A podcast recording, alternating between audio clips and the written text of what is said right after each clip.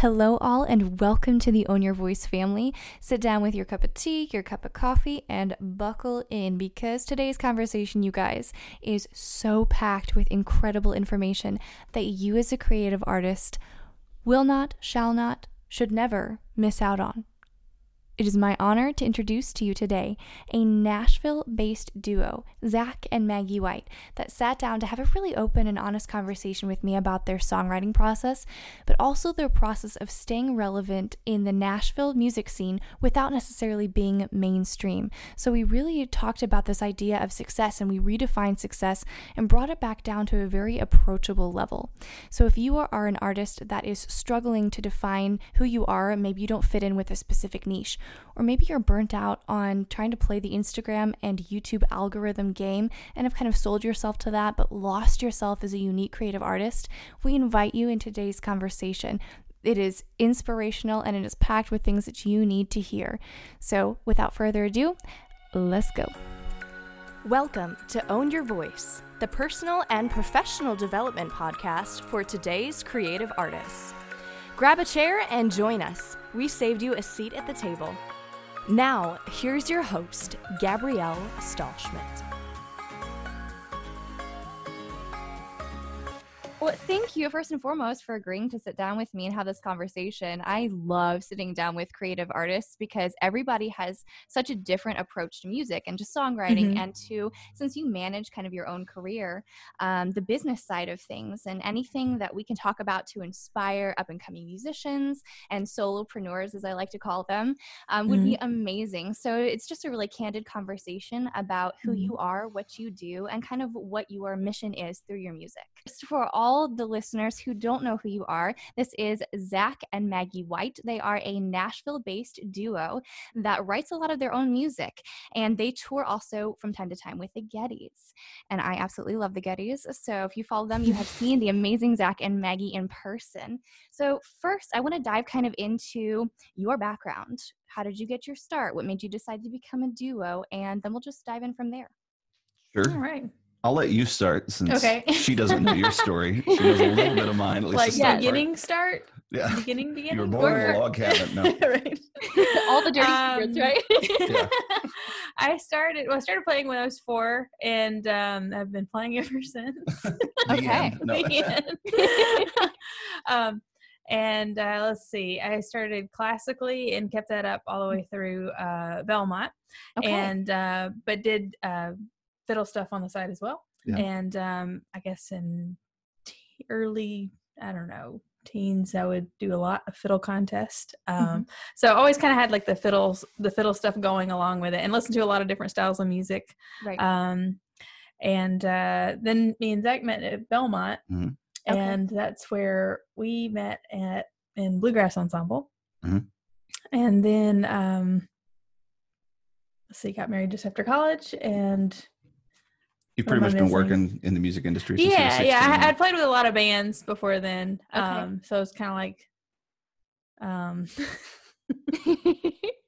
so, how much then, really quickly to spin off of that, do you use your classical background for what you do now? Quite a lot. I feel like as far as technique goes, it really does um, influence all of mm-hmm. the other styles a lot, mm-hmm. and so that's been really handy, and it just gives you a, a, a really good facility around the instrument. So that's right. been that's been very helpful. I try to I try to practice that even when I'm not doing something specifically classical sometimes right. I have more success yeah. with that than That's others. That's probably but. what most of your actual practice time yes. these days is, is actually mm-hmm. still classical music. I think that's so mm-hmm. interesting because I know classical music gets such a bad rap nowadays. Mm-hmm. Because when mm-hmm. people think classical, they think immediately like opera and this yeah. kind of unapproachable older style art form. But they need to realize it's so important for the mm-hmm. technicality mm-hmm. of what you do as a musician. So having right. that as a foundation is something mm-hmm. that I think is so incredibly important. So I love that. I love that that's how you started. But kind of uh, explain a little bit about how you got into fiddling. What drew you to that? Um, a lot of just listening. I mean, uh, my dad loved different different types of instrumental music growing up, and so he would play bluegrass and Celtic. We had like Mark O'Connor CDs and yeah. um, Natalie MacMaster and stuff mm-hmm. like that. And so I'd listen to a lot of different styles that way. And then um, it was kind of I felt like I played more classical, but I always listened to more fiddle stuff. Okay. And uh, and so that kind of I think I think that's the, that's one of the main things is just listening to it so much mm-hmm. um, influences the style a lot. And mm-hmm. uh, so then with the um, uh, with the classical kind of side by side, I feel like it kind of influences each other, kind of thing. Right. Right. So. And now you you tap dance too. Um, I already do Irish step dancing. Okay, while a little, a little bit of tap, but mostly incredible. I mean, being able to do that multitask blows my mind. I am not that kind of talented. I have two left feet, if at best. So I think that's so impressive. Now, is that Thanks. something that you did from a really young age as well? Um, around oh gosh, was that probably twelve? I think okay. is when I started dancing. Yeah, so not quite as early as fiddle. Fiddle feels fiddle feels like home. yeah, yeah. but yeah, and then I, and then I did some dancing. I guess from about twelve to sixteen or so. Yeah. Okay. So, and is that something that yeah. kind of ran in the family or was that all you and your No. I actually saw I was just envisioning my family all dancing. but um, yeah, I uh, I saw actually I saw Natalie MacMaster fiddle and dance and I thought I want to do that. I didn't know what kind of dance she did. I assumed it was Irish. I don't think it is though. and so then I started taking Irish dance lessons and um, I thought I want to figure out how to put that together. So that was a very like like very direct like i saw her do this like okay i want to figure that thing out right know? now is that something that you do as a duo or just you know with the um, or what? not yet. Yeah so right now it's just Gettys yeah. um you, I, did you do it much even before them like performing? I know you did it yeah. a little bit on your own but like did you ever do it with peter's group or? No. No. So i guess i hadn't it's almost like a skill that dr- got drawn out. It worked really well with Gettys, just being the Irish connection and all that. Yeah. You know, right? Um, I think I've I've done it for some other things in the past, um, but not every band that I play with. And so right. I think yeah. it's something that we'd like to figure out how to incorporate, right. but we're also not sure if it works well. Oh, right. But maybe it will one day. It's, it's such a specific yeah, it is. You just like pull it out of the back pocket. So guys, are you ready? exactly. and now, you know. right. there's no turn. Like, any band that has it, it's almost always like the last song in the set because there's no turning back once someone starts da- tap dancing. Oh yeah. Dancing, yeah, yeah. It's, it's, like we need to take a break after that. That's that's too crazy. so then, are, do you are you do you get nervous whenever you do that? Are you more nervous to dance or play violin, or how does that work? Um, I don't think I generally get nervous. Uh, it's usually more nerve wracking from walking from where I am to where the dance floor is than yeah. it is actually dancing. That's good. it's the transition between the two that bothers me a lot. Right? That's great. I can see that. Yeah. It's kind of like out of nowhere, you know. Yeah. I uh, feel like I'm just kind of sneaking up on it, yeah. you know. right. Okay. Yeah, you, so. learn playing on stage with her. Like that's the moment to watch because she's she's actually like looking at her like she looks like the Pink Panther over there, kind of. Yeah, like, is, it, is, it now? Is creepy. now the time? Yeah. right, right. How about now? that's amazing. So yeah. And Zach, tell us a little bit about your background as well. Right. Well, of course, we grew up together, mm-hmm. and uh, the choir was such a huge part Amen. of our musical upbringing. um, uh, a lot of it too, just that was what like like you, our families did. Uh, you know, mm-hmm. it started. Neither my parents were musical, uh, so my older brother Jacob saw Itzhak Perlman on Sesame Street and said, yeah. "I want to do that." And he started playing violin, and sister got into piano. So by the time I came around, it was just what our family did, right. and uh, so my folks were all in, just 100% support with very little uh, you know know-how but right. the, i think they enjoyed that part of it i just remember all the time in piano lessons and voice lessons mom with her little you know binders taking all the notes yes. for us and mm-hmm. sitting there so so music was just something we always did um kind of into high school it was i started i picked up a guitar at 13 i'd kind of quit most of my private lessons except for choir and voice and then at 13 i picked up a guitar i'd started to do like football and Boy Scouts. I was thinking military. That's going to be the idea. So I picked up a guitar and just really fell in love with it. Um, my best friend at the time, Stuart Glenn, uh, was a fiddle player, and we just we clicked real quickly with music, and uh, we ended up creating a little band in high school called Flint River with mm-hmm. some friends and played all the coffee shops that. around town. It was a fun time. Uh, and we had a funny moment when, because he's a year older than I was, and I think I think I was 16, he was 17, might have been the year after that we were just hanging out and I kept like, all right, this year I want to try and book these places. And he's like, I don't know if I want to do this forever. And yeah. that's when I'd realize I think I do. and it was this this kind of so you know pretty early on then. Yeah, it, it was it was mid high school, you know, sophomore junior year of high school that that I kind of knew I really am interested in music, but of course it was so scary looking at it from afar. Oh yeah. I didn't know anybody that did it professionally that wasn't a teacher that just taught out of home. Anybody who who did touring or whatnot. I didn't really go to a concert that wasn't classical until I was 14. 13 wow, or 14. Okay, okay. Yeah. Stuart's grandpa took us to go see Ricky Skaggs at the Sheldon. Yes, the best too. Oh, and I loved it. It was great. So it was. I got to tell Ricky that last year. Oh, how amazing! Because he he's played with the, the Gettys Christmas a few times, and I said, "Hey, my," and it was actually funny. Two years ago, Andy Leftwich, which was his fiddle player, was on tour with us. He was he was playing mm uh, third fiddle or second That's fiddle. Was it? But anywho, I was t- I was telling Andy and Andy Ricky never like, plays second fiddle. He's my... so great. yeah. I said you guys were my first like bluegrass concert and got me on the road coming down there. And they're like, oh, really? Oh, that's cool. And like, no, it seriously means a lot. They're like, oh, that's nice. Right. They're like, we hear that all the time. We're so yeah, inspirational. Exactly. it's just who we are. We just inspire people every day. No, they're the sweetest guys on planet Earth. But anyway, um, so yeah, so that, that really kind of put me in that gear but i was never 100% committed when i went i decided i want to go to belmont i talked mm-hmm. with um, great guitarist up in st louis uh, john mcclellan. Mm-hmm. i was kind of near the end of high school and uh, i played for him and i said could i could i possibly make it in nashville? And he's like yeah sure which felt so weird of an Just answer to me at the time. Right. But now that i'm in the music industry i realize yeah i mean if you can play most songs and kind of feel in the groove and you played in a band for a while, you, you technically it, there, there's a wide range of right. Musicians require, uh, and he understands that it's like there's so much more than just what you can and can't play.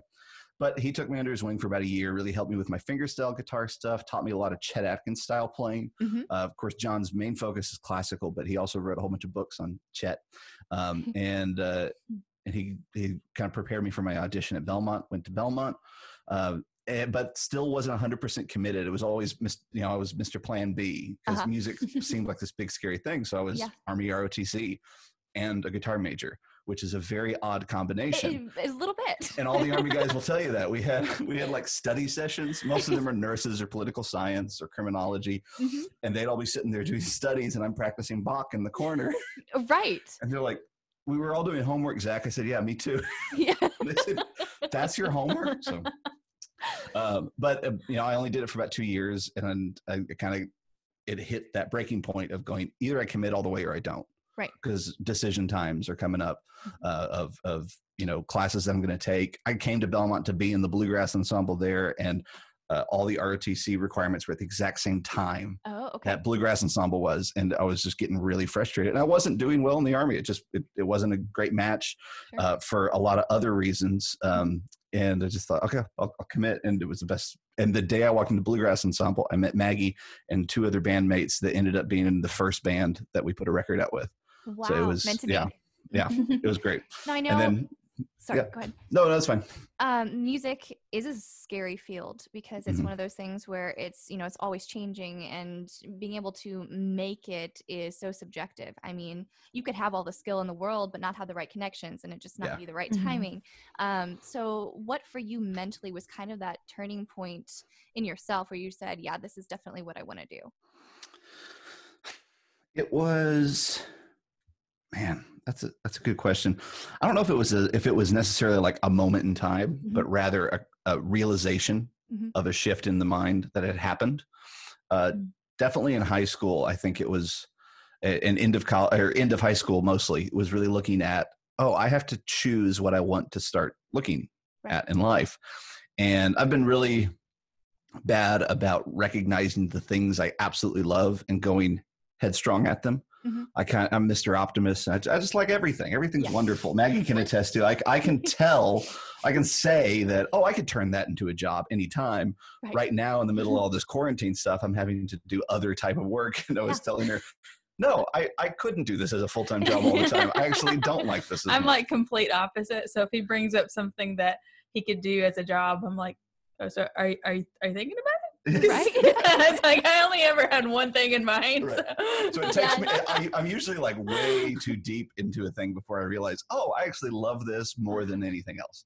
Right. And music right. was that. I was, you know, I was spending all my time just focusing on it. I remember got a little recorder at home and just, oh man, I loved that. And I spent hours recording terrible, terrible music in my bedroom trying to make something there. good. Yeah. trying to go, what in the world is a compressor? I have no idea how this thing works right. or what it could possibly be. But I would spend six hours and it'd be two in the morning and, and I'd, I would go to bed going, I guess that means something. If you're spending all your time doing something, that you right. should probably keep doing that. Right, absolutely. And I mean, just always being willing to continue to learn and to make bad things at the start too, yeah. and realize that that's part of the process. Oh yeah, 100%. Just because you're not perfect at something in the beginning doesn't mean it's not what you're supposed to do. Yeah. So, and I'm I don't know if the story is the same for you, Maggie. Um, kind of that point when you decided to really go after music. Um, I don't remember that part, but I do remember like whenever I realized that touring was a thing. Mm-hmm. So like I'd, I, as soon as I started playing violin, I that's all I wanted to do. Mm-hmm. And then I remember, I think it was actually I, am not exactly sure if it was it was either Alison Krauss or um, Natalie MacMaster, mm-hmm. and I knew uh, it's kind of like that moment that I found out that you could tour and play. It's like yeah. that's all I want to do is tour and play. and right, I want right. to, and so I remember that moment.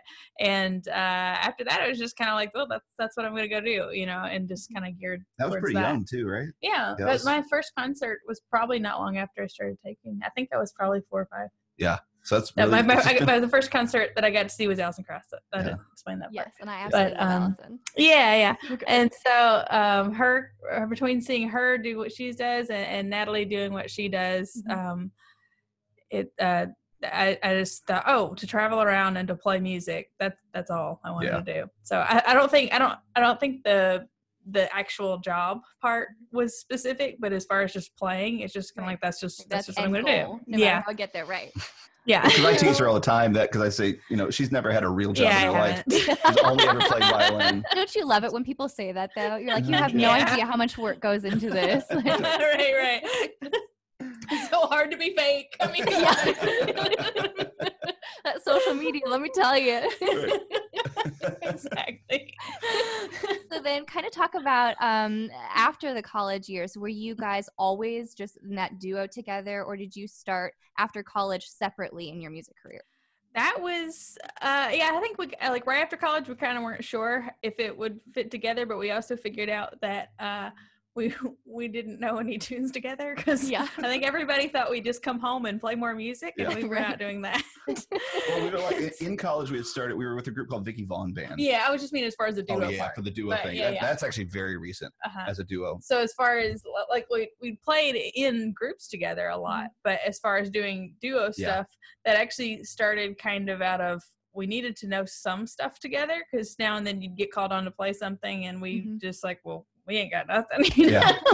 and so we thought, well, we're going to put out a weekly video, mm-hmm. um, which was really just to practice together. And then that started becoming more and more of a thing. So it's like, well, yeah. we should do a duo thing. And we both talked about for years, we'd wanted to have shows that we kind of ran ourselves. Yeah. And then, you know, being around folks that actually ran shows, we realized, oh, that, that takes a very specific type of personality. Yeah. And maybe we we fit two sides of a coin that mm-hmm. can be that personality since neither of us are usually that kind of especially you know some of the folks we work with really classify under that mad scientist, brilliant mind that's really spacey and hard to nail down, but they're so focused in their job and in uh-huh. the show. Right. And neither of us are that way.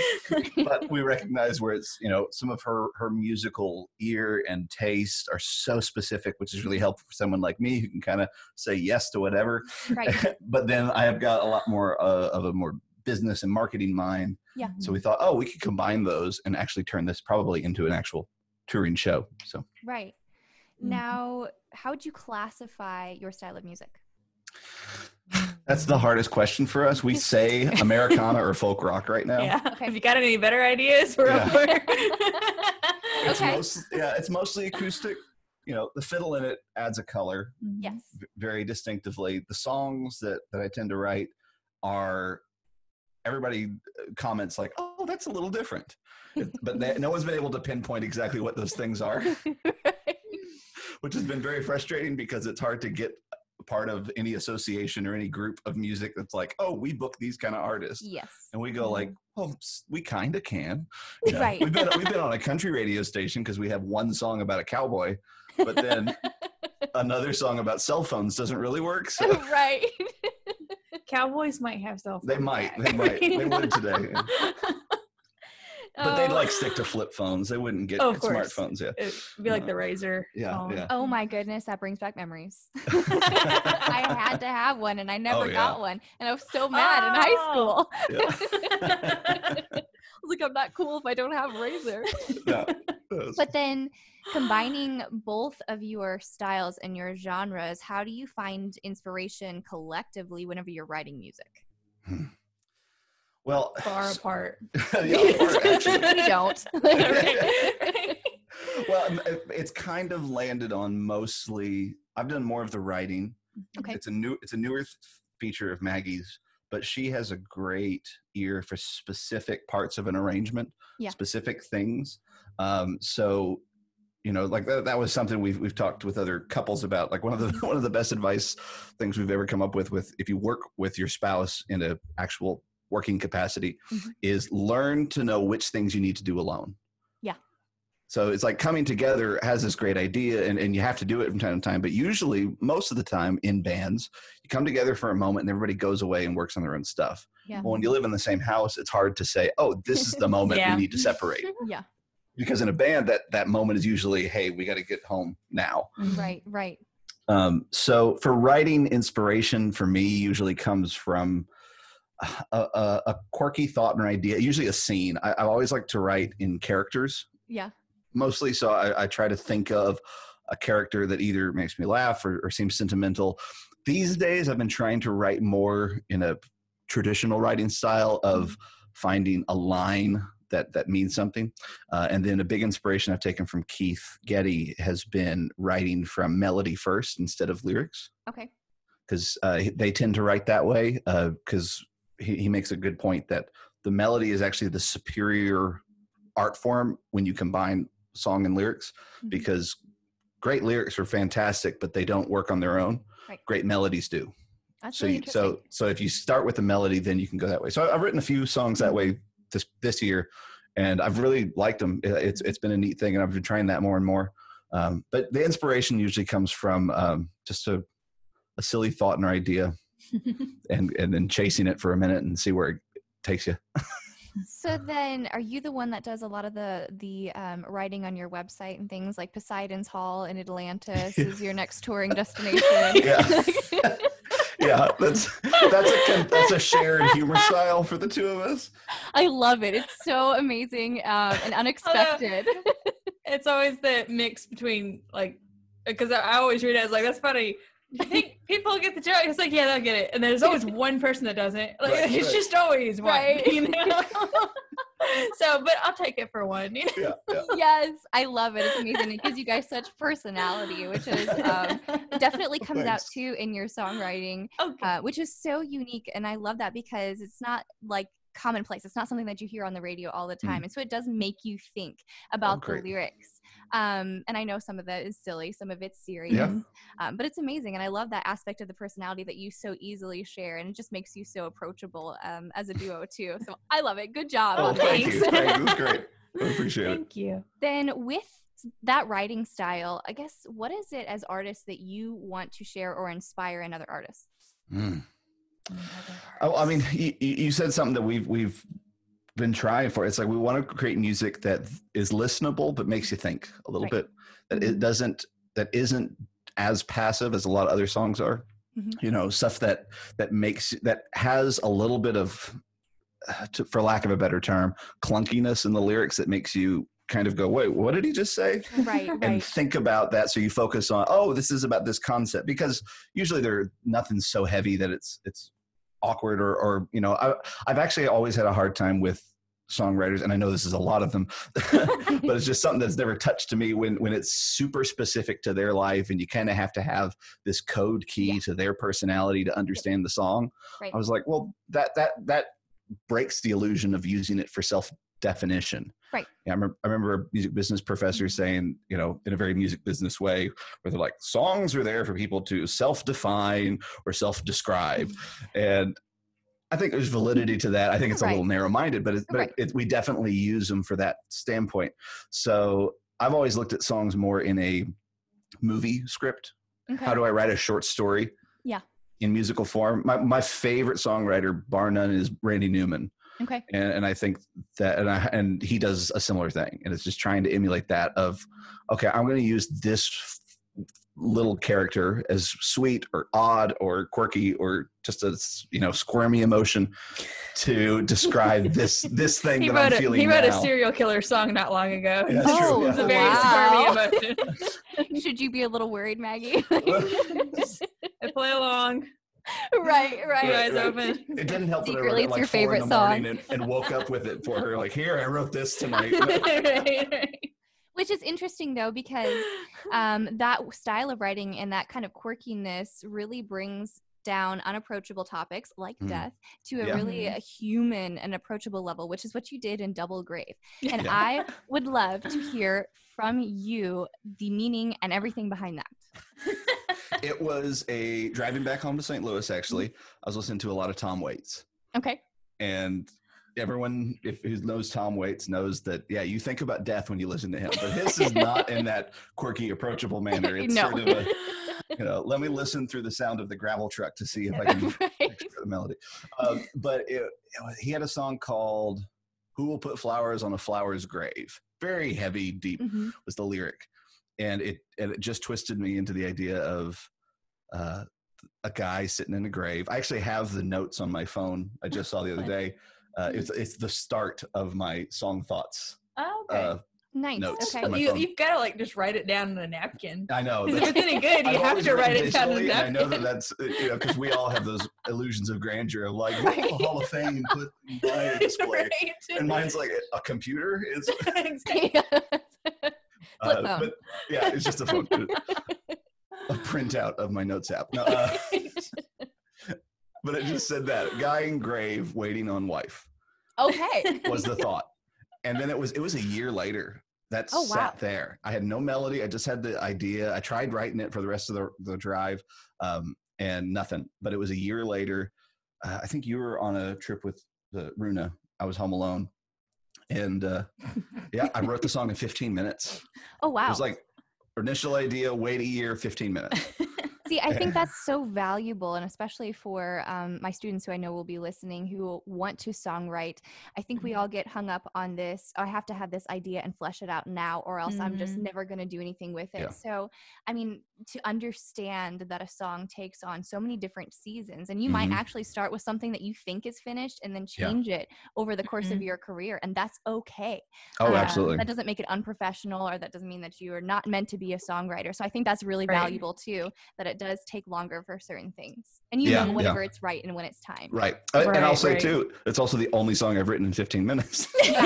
in that sense, it's well, like it's a year and 15 minutes. Yeah, so, a year and 15 minutes. That's how long it took to write that song. It's so quick when you put it like that. Yeah. Because usually I'm I'm a drafts writer. I write, okay. Mm-hmm. you know, a verse and a chorus maybe or even a full song and then i i come back to it six or seven times mm-hmm. and try to rewrite and rewrite and rewrite and rewrite. Um, but yeah that that song was that and so it was it was really just tr- it was trying to go for a laugh. How could i use this idea of death to be funny? Yeah. Uh, and especially mm-hmm. I've, i thought about it more after the fact but the the the what was it? I, I had a quote when we were doing all the marketing for it that the I can't find it. Anywho, That's come okay. back to it. And yeah, yeah, yeah.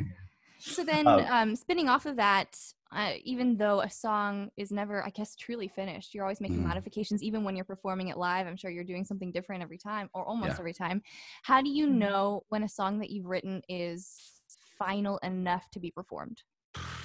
Ooh, I think I think you kind of don't wait till then to perform it because I think you discover yeah. if it's ready kind of on stage, mm-hmm. but you might choose not to do it at certain venues. Yeah, I, I usually find it's, it's, it's, like yeah. it's jumping off the cliff at a point. Yeah, it's like use... there's there's great there's great venues that like that kind of thing. Yeah. So you know, book yourself at the the songwriting round mm-hmm. or the uh the the place that loves to hear new songs. Yeah. Right. So that you can get all the bugs out, kind of thing. Right. We've got we've got a song that I I've said was finished because the writing portion is finished, but the arranging part isn't yeah. ready.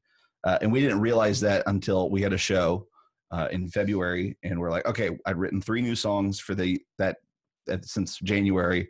We're going to try them all at this show. Mm-hmm. And two of them, yeah, we went forward. And, um, you know, there's probably some rewrites still after that that I did, but it got me to play them. And because it, there's something about that commitment of being in front of an audience and actually performing mm-hmm. that you cannot stop. You don't realize how mm-hmm. much you stop and question when you're by yourself or even when you're with your band.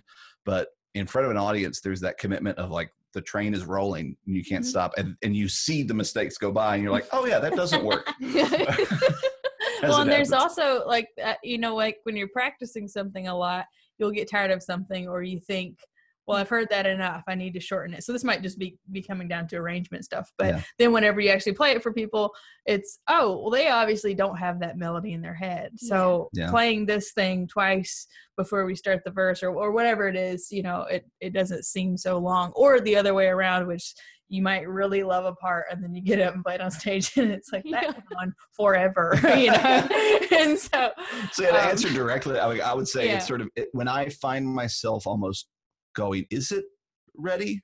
Mm-hmm. Just go for it, it, at that yeah. point. Right. If right. you feel like, is it ready? Then go. Uh, okay. Don't wait to, for a it is because it almost never feels like it is. Well, I mean, I don't know if you're anything like me, but I am a huge perfectionist, which yeah. I am attempting to recover from. Um, it is a long process, but for me, you know, every it has to be perfect, and then the realization that nothing is ever perfect. Yeah, right. Uh, so just forcing yourself to go for it, and I think that's the beauty of um, as an artist, if you're trying to get noticed or putting your mu- music out there, a YouTube channel. Yeah. Um, and so I guess let's talk about that a little bit. Do you have any tips or anything for musicians wanting to just go for it and put their music out there into the world? I, I mean, there is every form and variety, and you know, right now it's so easy to make stuff, especially mm-hmm. right now in this whole quarantine yes. state. We're making mm-hmm. everyone's making tons of videos. You know, we're we're literally in between recording videos for something that's broadcasting Tuesday right now. Um, so in a way it's kind of a wash mm-hmm. go for it it's it's almost whether or not it's successful or mm-hmm. or isn't is whatever you, you you have very little control over that you can do certain techniques to to go for it but usually that's not authentic to your music right most of the time um so it's just start just start building something and it'll grow it's it's it's a skill like any other thing mm-hmm. you know if you're a piano player this you know you had to start with your little scales and your little songs yep. and you grow and get bigger and get nicer equipment and pianos. And making videos i think is the exact same kind of mm-hmm. thing start with just an iphone and go uh, mm-hmm. uh, it's funny there's a there's a songwriter uh, from West Virginia that had contacted me recently. He wanted me to hear some of his songs, give some opinion. He's a great songwriter, really, really mm-hmm. good. And the same day he sent me the message on Instagram to listen to some songs, he posted this little song he wrote about quarantine on uh, Reddit, and it blew up, got him to the front page. Oh wow! And the other day, I was I was just browsing, I was on Reddit, and he was there live and had six thousand people watching him oh in that moment. and he was still like, "Hey Zach, what do you think of the song?" I'm like, "You're doing better than I am online. I should be asking your opinion because you're connected with people in a way." But right. it, it's but his production quality, you know, he he's got one mic yeah. and whatever. I've got all this gear. It doesn't make me the, a better. So we started with connection. a little tiny mic on the. We did. Oh, camera, our first videos were just know? our, our phone yeah. going okay. on Instagram. Yeah. And and then we jumped over to YouTube. But so it's, it's like doing something. It's not know? that we have answers. We just just do it a bunch, right. and uh, consistency is a big one. Mm-hmm. Yes. Uh, you know, fans do respond to that. There's a back and forth as to uh, you know covers versus originals mm-hmm. i'm an originals guy myself uh, i've had a lot of i've worked with a lot of friends that have worked with youtube artists mm-hmm. that do covers and and he's he's talked about a very specific personality of yeah. those people and and there's not there's an ownership of something that they don't own yes it's a little odd but that being said i also also known plenty of folks that do covers in a great way mm-hmm. that actually add a unique voice to them and, and bring something original uh, to those songs um, so yeah, that's kind of the, the general thoughts. O- online is such a unique space, and we're still figuring it out. Yeah. These days. I mean, I, I think that's kind of how it always is because yeah. it is mm-hmm. so fluid. It's always changing. And just when you think you've navigated it, there's something brand new out there. Right. Yeah. So, I mean, that's a challenge as an artist too. It's exhausting, especially when you're doing everything for yourself and you're not necessarily with a management team or something. You got to be yeah. your own marketer yeah. and then the artist that does everything too. Yeah. Mm-hmm. So, then do you guys, or how much stock do you put in all of the challenges that go around like Instagram, the songwriting challenges and the mm. you know, mm. silly little things out there? Do you guys do anything like that? We've never been those kind of ah. people. I think we? I've only ever been tagged in like one of those. Yeah. and it wasn't songwriting. It was like I don't know, use your bow this way or something. oh, okay. yeah, yeah, yeah, yeah. But that's not saying that that's the thing to do. It's just yeah, our yeah. personality. I, yeah, I think that's the thing. It's like, oh shoot, I've got another thing to do. You know? but uh, I don't know. Maybe I'd try it. right. We, yeah. we hosted a couple weeks ago, like uh, a music festival online for for musicians during the COVID thing, mm-hmm. and uh, it was we are just one of the first festival style things to do it mm-hmm. mm-hmm. and we got some press from it and some interesting things and i was thinking was like this is the very first time in my life i've ever been relevant to something modern because our our poll has always been that we play these traditional styles of things right. in, a, in, a, modern way but but it's it, we've never been like forefront of whatever so yeah those kind of right uh, games and, and, and fun things on social media. They may be great. I'm the last person to ask because I've never participated. I just don't have the attraction for it. sure, sure. I'm not saying that they're bad. Just right. Everybody has me. a different way, right. you know, and that's those are the things that go viral too. So I guess yeah. if you're trying to mm-hmm. really grow your social media, then you're always staying on top of those little things too. Right. Um, I'll say like one of the things I find chasing the success on those sites, people fail to recognize that those sites are the growth that happens on it are based on algorithms. Yes. So especially YouTube, you know, if you're looking to get paid from YouTube the most, then you have to create YouTube uh, videos that bow to the YouTube algorithm, which yeah. means they're a 20 minute video, mm-hmm. which means it's you talking about yourself all the time. Mm-hmm. And then you play a song, and usually covers do better. Mm-hmm. And you have to dress a certain way and act a certain way. And by the end of it, you're not you. Right. You're what YouTube thinks you should be. Mm-hmm. Um, and and what that in down to dollars and cents, mm-hmm. a lot of mm-hmm. those artists have had trouble touring. Yeah. Because they've shared their entire life with their audience online. Why? What mystery is there to, to go see that person in person? True, that's true. Yeah. Mm. So then, talking kind of about your duo as opposed to playing with groups like the mm-hmm. Gettys, um, how do you kind of manage and navigate that, even schedule wise?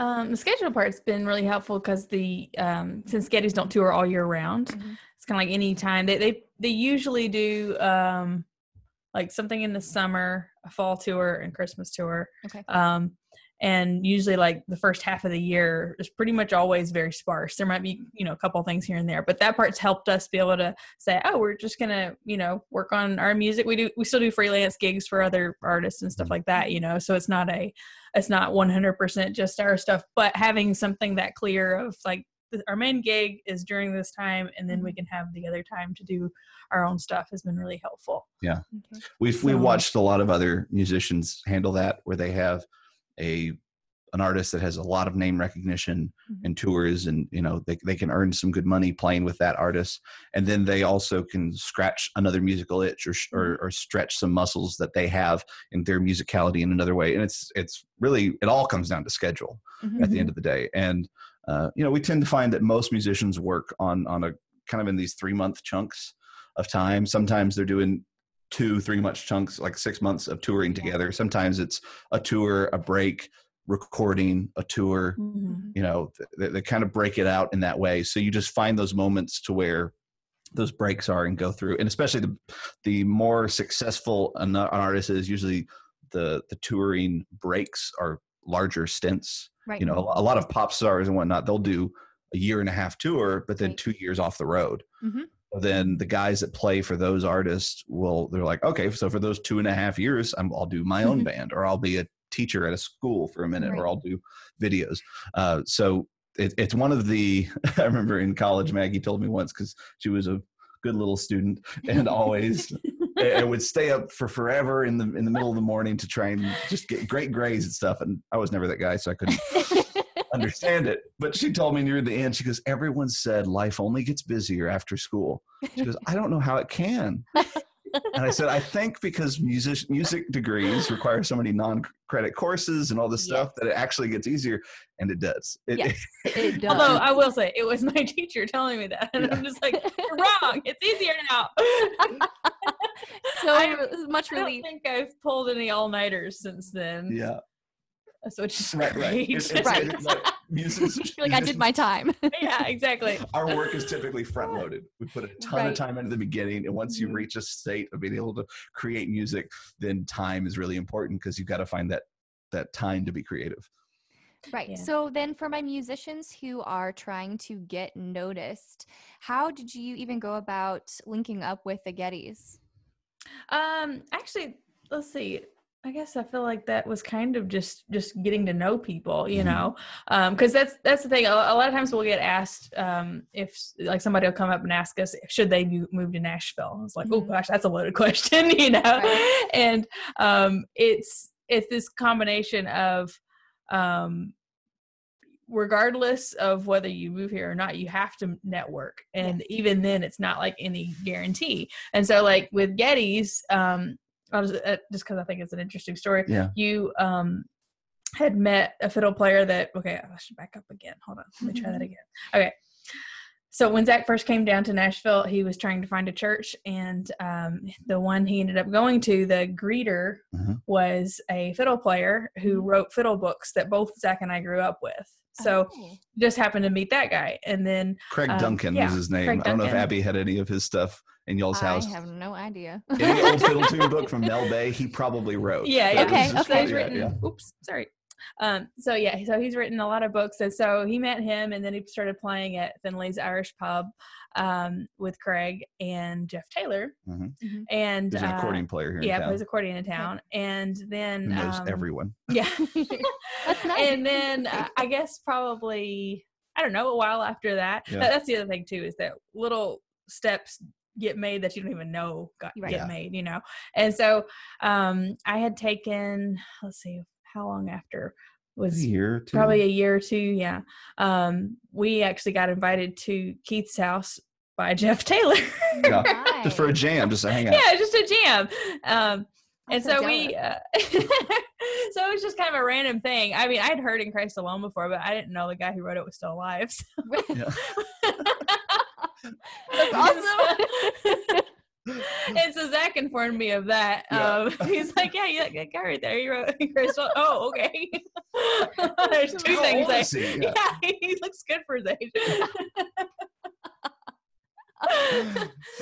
so, um, but uh, so that was just a jam, and then it was still like another year later that they needed a fiddle player to sub for Deborah because she was mm-hmm. expecting mm-hmm. her second child and I think it was Jeff, and then also I'd taken a lesson with Andy Leftwich on mandolin, just like a one one off lesson, you know.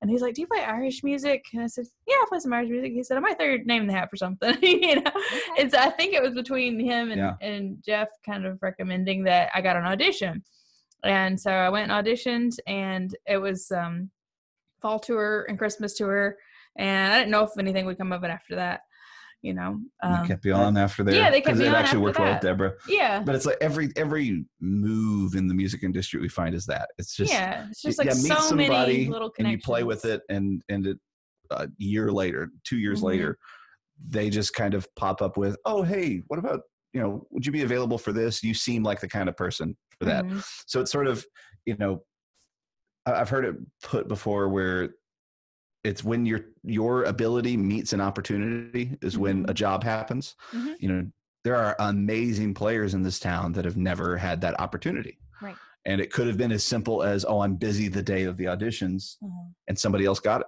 yeah. it could have been something much more crucial like oh you know he's an amazing player but he smells to high heaven, so don't put him on a bus. You know, you don't know what those other things are because right. that's a huge part of every decision yeah. I've ever seen in a band. Because that's that's the other thing. It's kind of like if you're annoying to work with but a great yeah. player, you might get some some session gigs, yeah. but you're probably not going to get put on a bus. They're all going to be right, in town right. because they don't want to spend the night in the same area as you. Yeah, yeah. no long drives, just like okay, right. we'll hire him because he just shows up, plays, and leaves. yes.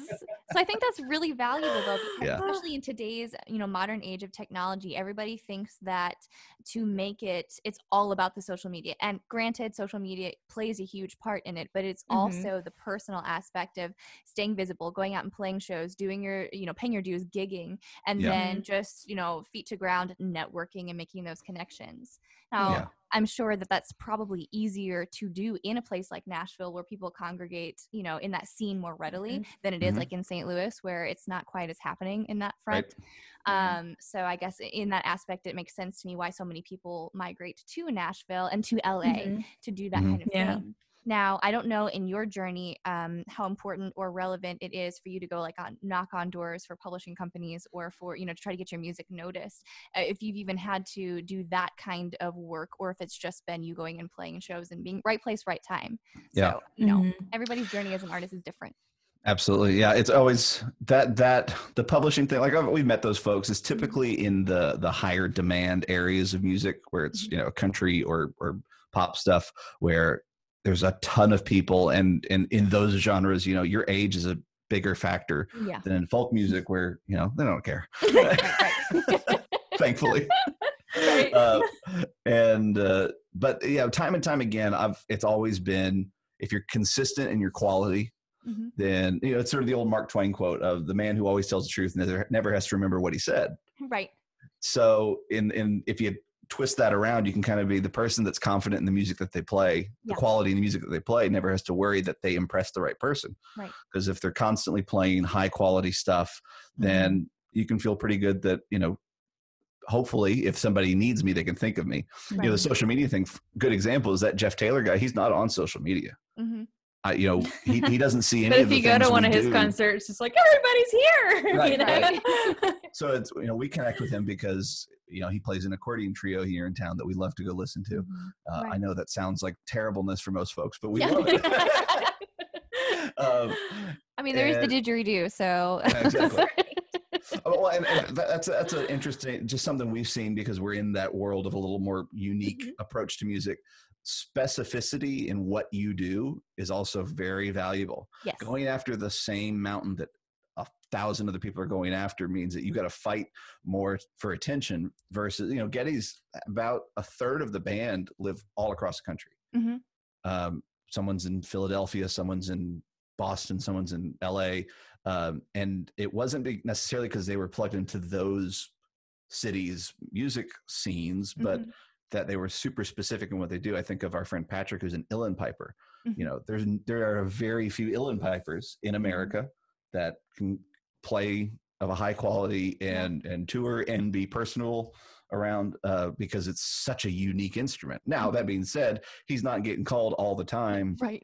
for every gig out there, but he'll, he's played on a Josh Groban record. He's played on this because it's like when they need that sound, it's like well, I got mm-hmm. four people to choose from. Right.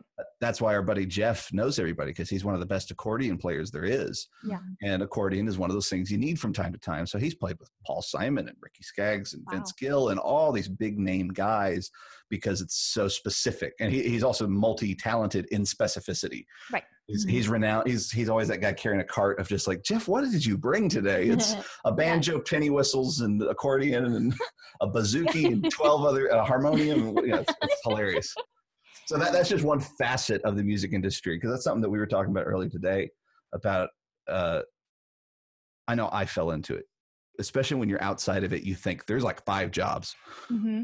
a lead man in the rock group the band and the rock group and i don't know manager yeah yeah and there's so much more right. i feel like most people don't even realize they have a manager most people don't realize there's a band behind the lead singer yes exactly yeah but no there's there's so many jobs I think that nobody ever thinks about. Yeah, that are know? very satisfying. That put you in music. That have you mm-hmm. think creatively.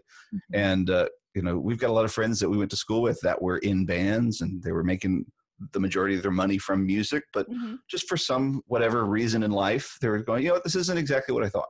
Yeah. And it isn't for everybody. There's mm-hmm. a lot of different things. You know, you mm-hmm. travel a lot, mm-hmm. which though it sounds glamorous at first, yeah. it you you you realize it's not. You know, my little brother came I on tour with us. It, yeah, we love it. It, it. It's something we love. Even we when do it together, so it's not like yeah, that's they're behind. You know what I mean? That's been a huge help. Yeah. yeah.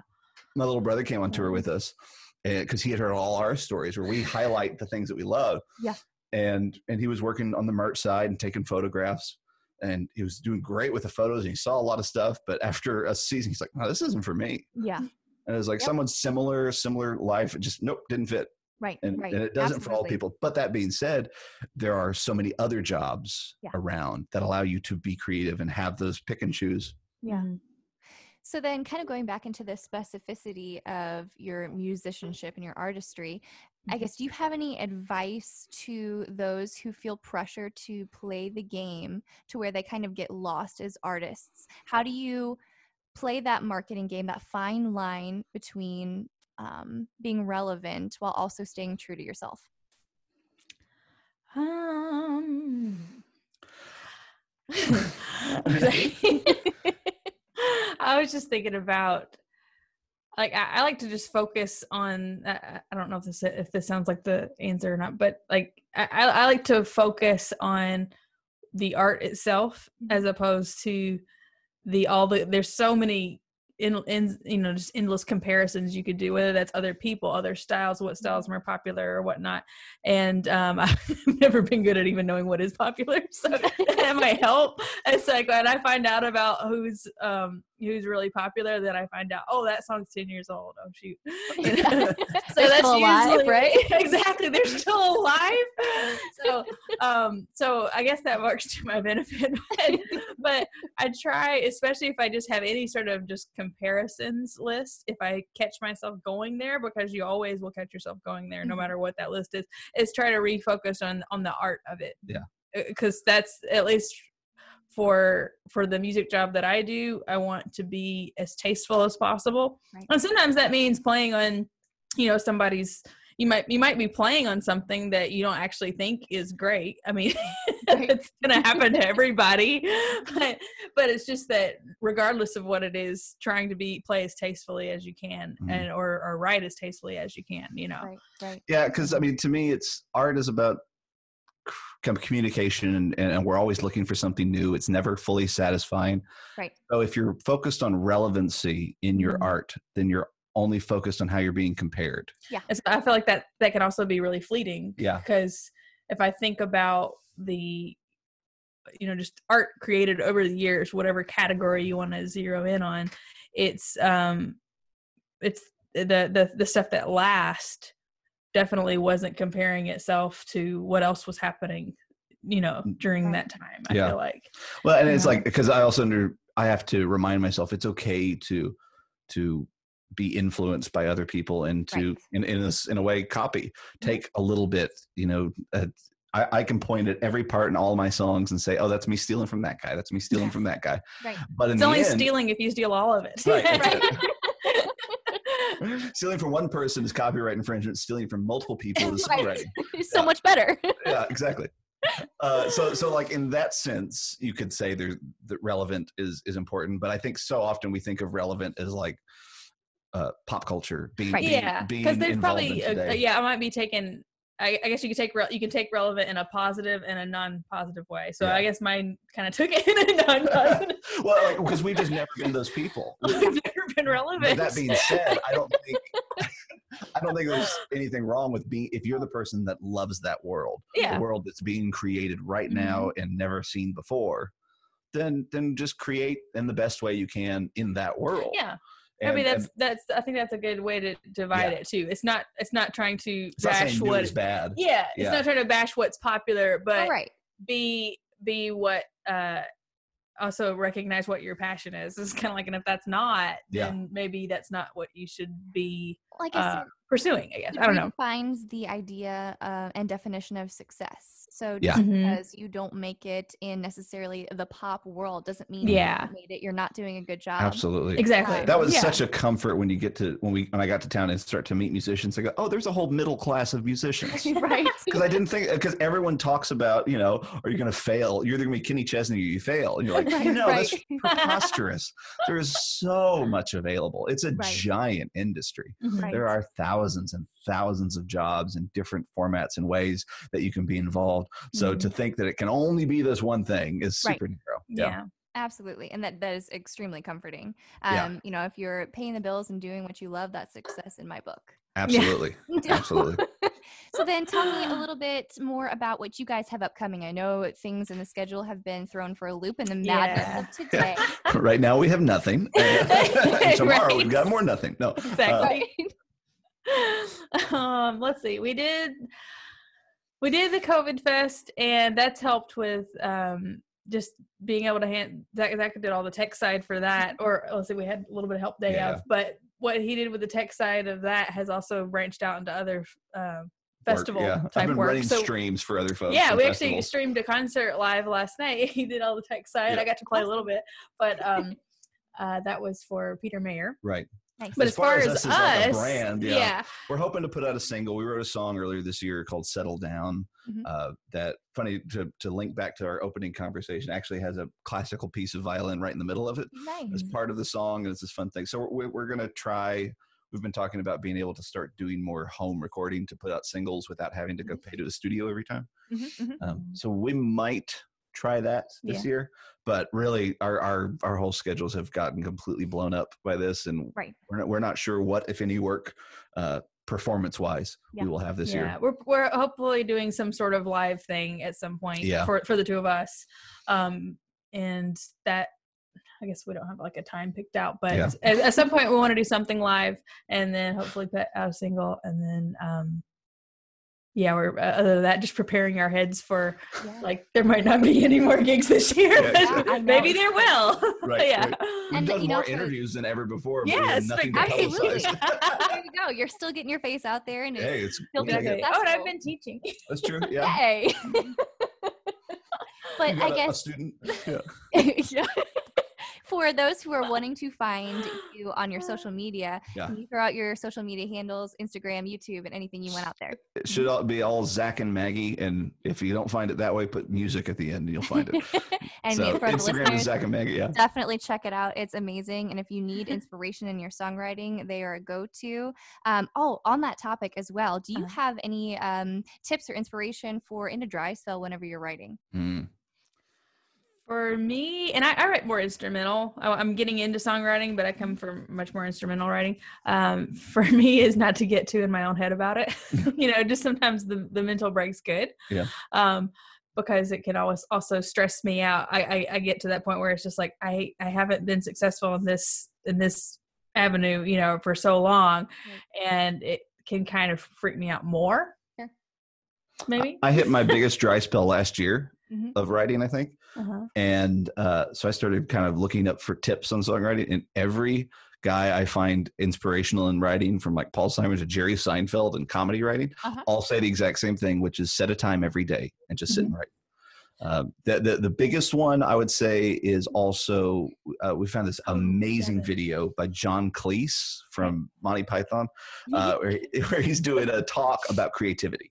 Uh-huh. It's really good. It's amazing, and he talks about uh, the difference between an open mode and a closed mode in your mind and how your closed mode is kind of your you're accomplishing tasks you're doing things we live most of our days and checklists off in the closed mode right. he said open mode is that creative time and it needs a, what would he say a space-time oasis a nice. place where you okay. sit for a minute he said give it an hour and a half you need your brain to slow he's down he's like you need 30 minutes at least to just like get all of the like all of the things that come into your mind trying to interrupt. Yeah, to quiet down, it takes at least 30 minutes. Yeah. And then another 30 minutes to begin to start opening your brain into silliness and whatnot. You need to be able to play and feel like you're open to discuss. Um, and, and, I find more often than not, that's what it, that, mm. that what, what those, those mentors I've been trying to read about are saying is they mm-hmm. have a time every day to just sit and get in that open mode. Yeah. Um, so also too, I think that also made it where if you don't come up with anything, that's all right. Yeah. You're going to have another one tomorrow. You know, yeah, it's, it does it. So hopefully remove some of that pressure. Yeah. You know? Like, uh, so like, for example, I went from having a biggest dry spell last year to probably one of my most successful writing periods at the beginning of this year. Mm-hmm.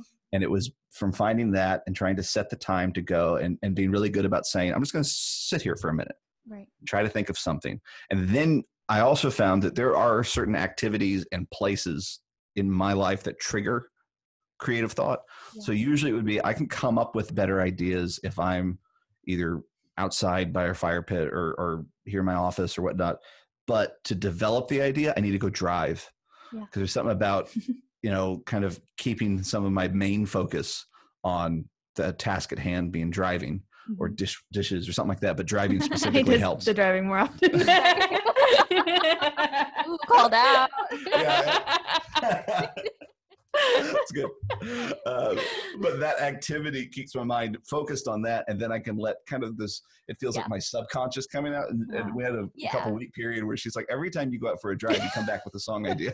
Please go out more often. like, so I stopped doing dishes altogether, and I just drive right. all the time that's that's amazing. And like I said, every it's personal to every single person. So yeah. everybody has a different way of centering in and focusing. But I think that is really valuable valuable to create that space and time where that mm-hmm. is your focus is solely dedicated to that but also mm-hmm. not pressuring yourself yeah. you know maybe you set a time limit for that maybe it's 15 minutes a day 30 minutes a day to where you mm-hmm. don't frustrate yourself and think i have to be creative every single time i sit down to this space right yeah. self grace yeah. too Mm-hmm. I can't recommend that John Cleese video enough. I think we've quoted it yeah. 30 times since we saw it last couple months ago. It's been, it's really good. You just look up John Cleese creativity, you'll find it. Absolutely. So uh, I don't want this to go, you know, as long as it possibly could because there's such a valuable conversation that we could talk forever and ever and ever. Mm-hmm. But if you had any parting words for musicians that are maybe, uh, maybe they don't have the resources to move to a Nashville or LA, or maybe mm-hmm. they are struggling to find themselves in a specific niche, how do they get started? Hmm. I mean, in a way, it's don't think about it too much. Just start creating and create mm-hmm. stuff that that really that is always challenging. If you if there's a there's a fine line between creating stuff that's that's engaging and satisfying, and then this sort of just self gratification, just mm-hmm. being amused with ourselves and what we can play. Uh, it's it's. I would always joke that the worst thing you can ever teach an early beginning piano player is Pirates of the Caribbean because they're just going to stop after that.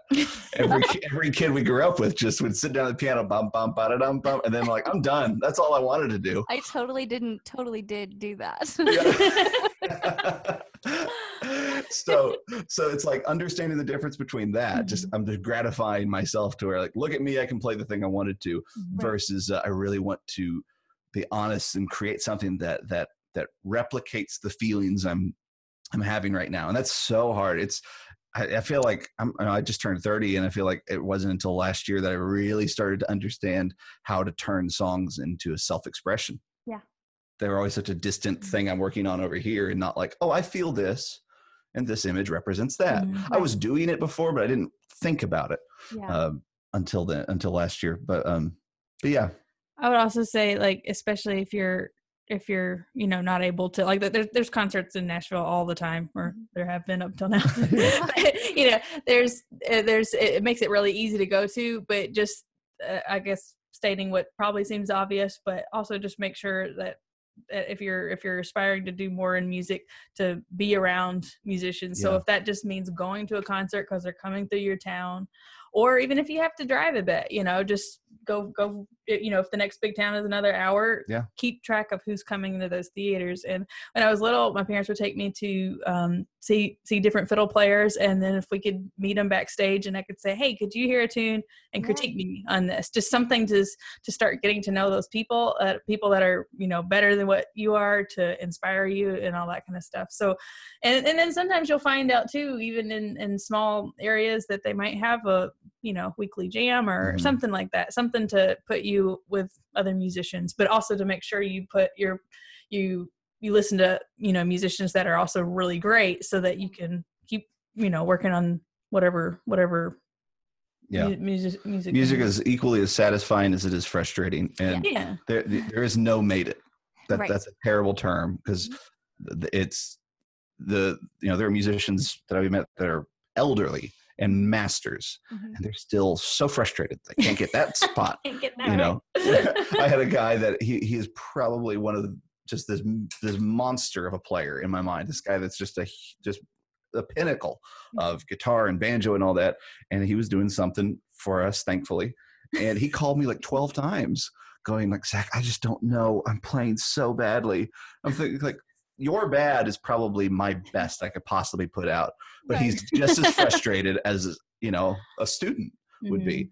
So that allows you to be really humble when you approach your craft. Right. And you know, going up to ask uh, somebody, "Hey, could you critique me?"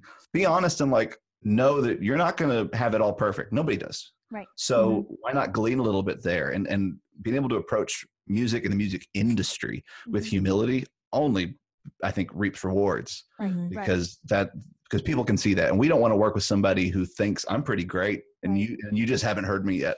That, I don't want to play with that guy. Right. yeah. No, it's so true. Guy, yeah, yeah. I just so want a guy hanging out, going like, "Here, here's the best I can do. Here's the best I can do," and and yeah, that's great. So I, I mean, I've heard you know it said too that heart makes up for sometimes a, a lack of talent in a certain yeah. way. If you're not, you know, if you mm-hmm. don't have access to the greatest teachers, you know, sometimes mm-hmm. that passion and that heart and that humility too that just takes you right over the edge and makes you more mm-hmm. successful mm-hmm. than someone who might be a little bit more talented than you. Yeah. Mm-hmm. Um, so that's so so true is to stay committed, stay consistent, and stay teachable. Yeah. Absolutely. So I am so incredibly glad that you guys were willing to come on this podcast. It's yeah. Oh, so much fun and educational. And I just love sitting down and, and picking your brain and just figuring out, you know, how you mentally approach things as well. Like I said in the beginning, everybody approaches it so differently. And so just to come back to that point of humility um, and to also be able to showcase what you do in your music is a beautiful thing. So thank you again. And for the oh, listeners, their Instagram, Zach and Maggie Music, YouTube, Zach and Maggie Music, and their website is Zach and Maggie without the music.com. so go check them out, book them. They're absolutely amazing. So thank you guys so much. Thank and you so much. Thanks for having us. Have a wonderful evening then. Absolutely. You, you too. too. Can we see you again? Good to right, see you. Bye. Wasn't that conversation so good? One, they're just incredibly fun people to talk to, but two, they're a wealth of information. And it's been incredible to talk to them. And I'm so glad that they agreed to come and sit down and talk with us and share their wisdom with us. So if you like what you heard or you want to book them, give them some love on their social media. Go check them out Instagram and YouTube at Zach and Maggie Music. And their website is www.zachandmaggie.com. As always, be sure to share this podcast on your Instagram. Tag us at Own Your Voice Podcast. And if you have anybody that you would like to see on this podcast be interviewed, or you have a topic for the next episode, leave it in a comment down below. We are always looking for incredible new musicians and entrepreneurs and creative artists to highlight. So be sure to drop us a comment. Again, follow us at Own Your Voice Podcast. And until next time, we'll see you on Instagram land. To learn more about the Own Your Voice podcast, or to join the growing community, visit GabrielleStudioofMusic.com and the Own Your Voice podcast on Instagram. As always, remain committed to owning the power of your unique voice, because what you have to say, both musically and personally, is much too important not to be heard.